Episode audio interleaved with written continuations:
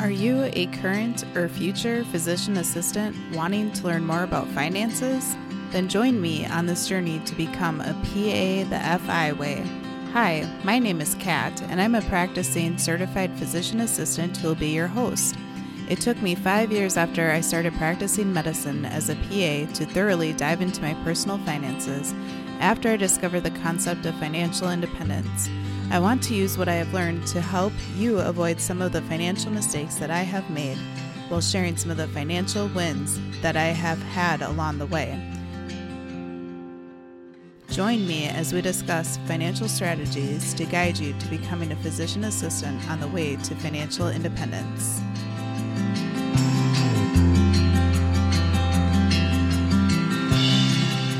Welcome back, everyone, to the PA the FI Way podcast. I'm your host, Kat, and thanks again for joining me for the show for this week. On today's episode, I want to expand upon the most recent episode where I talked about how when you are changing jobs, you have four options of what you can do with your 401k plan. So if you haven't already, go ahead and listen to the most recent episode. So before I talk a little bit more about 401ks today, especially applying to if you are considered a highly compensated employee within your workplace. I also wanted to share something that was kind of funny that happened quite timely with that most recent episode, too. So, as many of the longtime listeners know, my husband and I both have very different innate money habits and spending habits. He is more of the spender, and I am more of the saver which means that I'm definitely way more into this whole financial thing than he is. Well, we have talked before about how he didn't have a 401k from previous jobs to still have invested or potentially considering rolling over to other past jobs or things like that. His joke is he has a 401 not okay. So feel free to use that joke if you need to make someone laugh about your finances. In fact, way back before we ever met, and he was a young single guy, he will tell you that he actually cashed out his 401k, which is one of your four options that you have, but it's the least recommended one, right? And he spent it on a couple of things that he thought were very important at the time, including tires and a lift kit for his truck. My friends who are listening who know my husband well will laugh at that because he still loves his trucks for sure. Well, let's circle back to what happened in the past few days. We got a notification in the mail from a company that he used to work with many, many, many years ago. And the letter was actually from what appears to be a brokerage company. And it's telling him that he actually still has the 401k through his former employer with this brokerage company. So, we are going to do a little bit more digging together, making sure that it's actually legit. It looks like it's legit to me, but doing a little bit more digging to confirm that and to see if we want to keep it within the brokerage company. I talked about this last week about how you have to consider do you like the brokerage company and do you like your investment options and are you okay with the fees that are associated with your investments to decide if you want to keep your 401k with your previous employer or not. Well, all of these years, he had kept it with his previous employer because he had forgotten about it. And we talked in the most recent episode as well about how that is a risk of leaving your 401k with your former employer if you do decide to switch companies, is that you might end up forgetting about it. And not all former employers can or would or be good at tracking you down. We don't really know how they necessarily got our address, except I know that the place that you live, your primary residence, truthfully can be found pretty easily with your first and last name online. So perhaps that was it. But anyway, I thought that you all would appreciate a real life example about how you can think you're having your finances under control and that you're learning and growing, which is all true, but you can still make mistakes currently, or your past mistakes might pop up in life. And this mistake was actually a pleasant surprise because, again, it was what appears to be extra investments that we weren't quite aware of. So that's pretty great. So many of you might have only had a handful of jobs where you know for sure exactly what happened to your old retirement accounts within those jobs. But many people in healthcare do tend to bounce around. And if you have had several jobs, I really encourage you to rack your brain or try to even reach out to your old company's HR. Maybe they can look it up for you and things like that to do a little bit of research. However, I want to share a little bit about a tool that I have read about. Now, this is not a sponsorship or an ad or anything like that. I'm just mentioning it and I have not used it, so I don't have personal experience with it. But a lot of the financial independence or personal finance people that I follow on Instagram have recommended this service, and it's called Capitalize. And it is a service that can help you roll your old 401ks into an IRA as well. So you just tell them the information that you know, and they can help you do those types of things for you. It also looks like they can help you find your old 401ks and just quickly researching online, it looks like they probably use your social security number to have that information to help run a report and see if they can find other 401ks for you. So, again, perhaps if you have bounced around with many jobs and aren't quite sure, maybe you want to consider a service like Capitalize or at least do a little bit more research about them and see if they can help you. All right, so now that I have shared that story, let's move on to the topic for today's episode.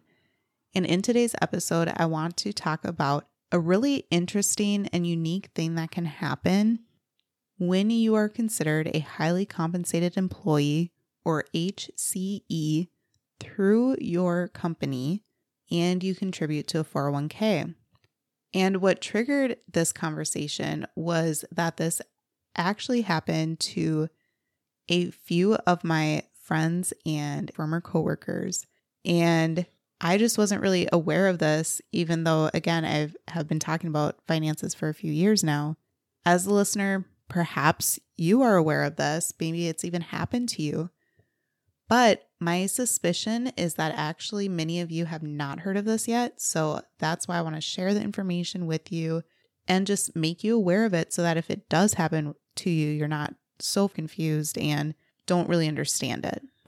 So, first of all, you might be thinking the term highly compensated employee or HCE seems like a really subjective, broad term, right? You might feel like a highly compensated employee if you make a really good amount of money, but it's not really what you might think that it means. So, let's first define what this means. The IRS defines HCEs or highly compensated employees as someone who owns more than 5% of a business, and it looks like that that is at the time during the year or the preceding year, regardless of the amount of money that they received as compensation, or for the year of 2022 received more than $135,000 in compensation and was in the company's top 20% in pay. But as with many tax things, that number can increase from year to year. So in 2023, that amount increases to 150,000. So a lot of PAs make less than 150,000, but a lot of PAs make well over 150,000. Same with many other healthcare professionals out there. So the 401k plan contributions of an HCE can actually be limited by the IRS. For the year of 2022, the amount that you generally could contribute to a 401k was $20,500, and in 2023, it's now $22,500. If you are age 50 and older, it was an extra $6,500 in 2022, and it's an extra 7,500 in 2023. So, on surface level, when that's the contribution limit, meaning the max that you can contribute, once you get your finances under control, learn how to budget, learn how to save, but very importantly, understand and learn how to invest your money, you very well might want to contribute the max amount to your 401k, right? Especially if you are a high earner. Well, unfortunately, you might not actually be able to contribute up to the contribution limit if you are a highly compensated employee if certain things happen with your company. And I'm going to explain that in a moment here. So I used to think that you could contribute up to the limit because it's the limit, right? I didn't realize and understand that it can actually be nuanced depending upon your company. So it's really interesting and weird to think about, but I will explain it for you. So the reason why this exists is because the IRS wants to make sure that highly compensated employees don't actually benefit more than the other employees when it comes to the taxable income lowering advantage offered by the pre tax contributions. So they run a non discrimination test to make sure that it's not only highly compensated employees contributing to their 401ks and contributing enough money and using 401ks more than non HCEs or non highly compensated employees. It's kind of a fair play, non discriminatory regulation, I suppose.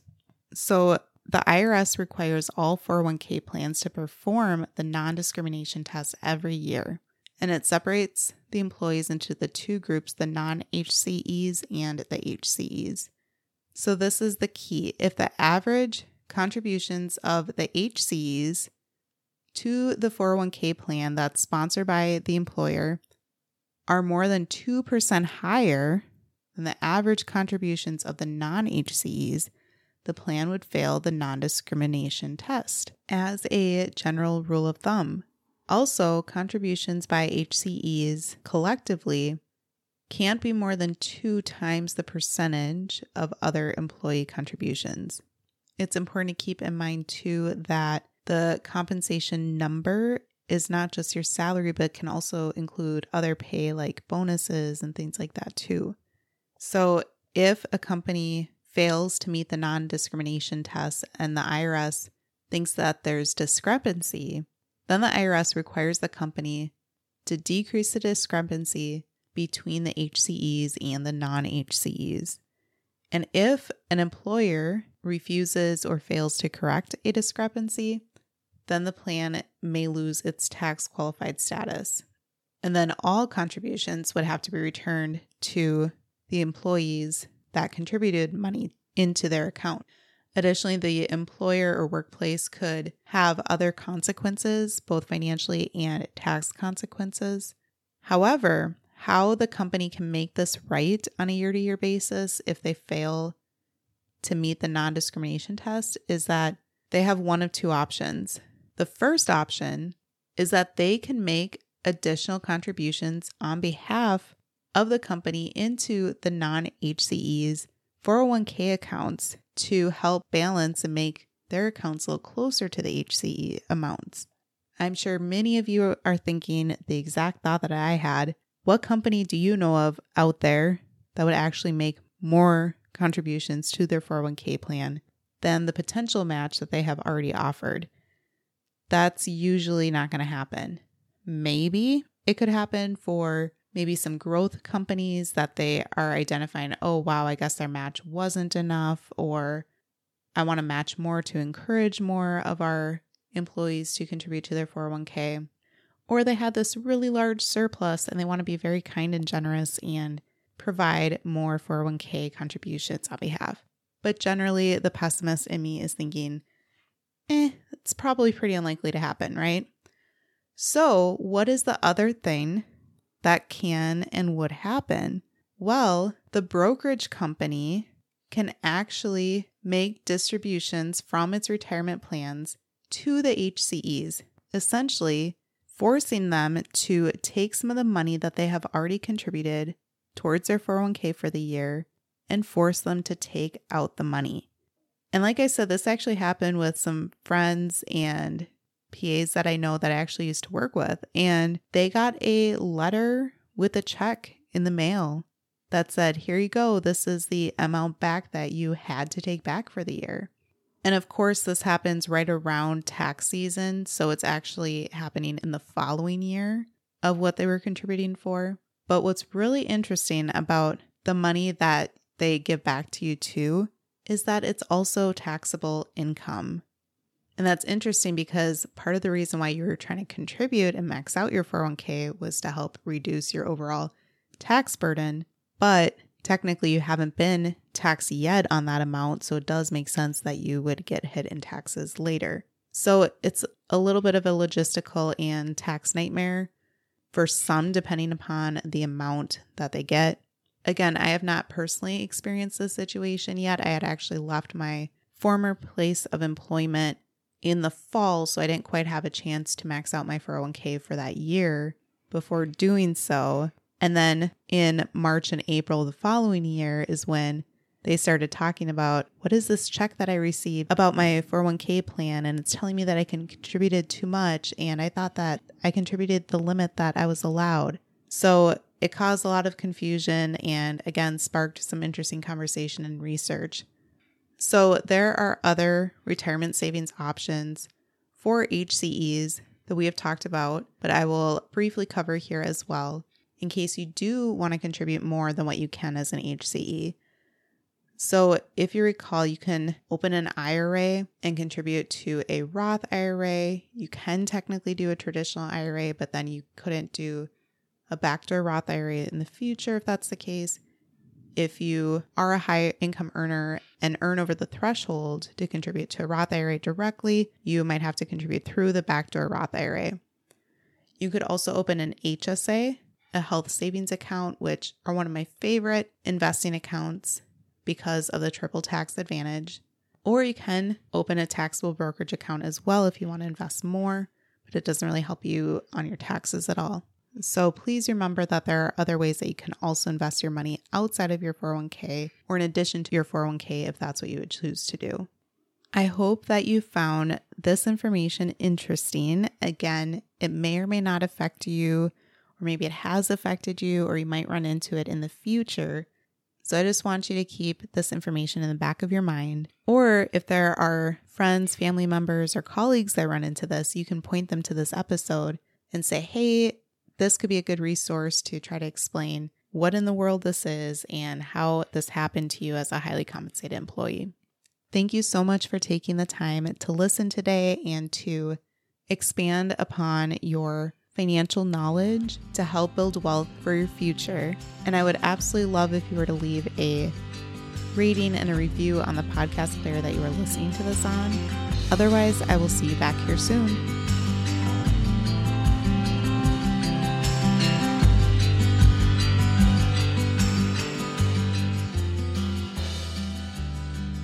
Thank you for tuning in and I hope that you decide to continue to join me along this journey of becoming a PA the FI way.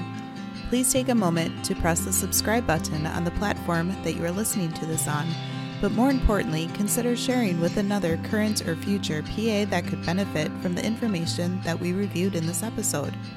Take care and have a great rest of your day. Until next time.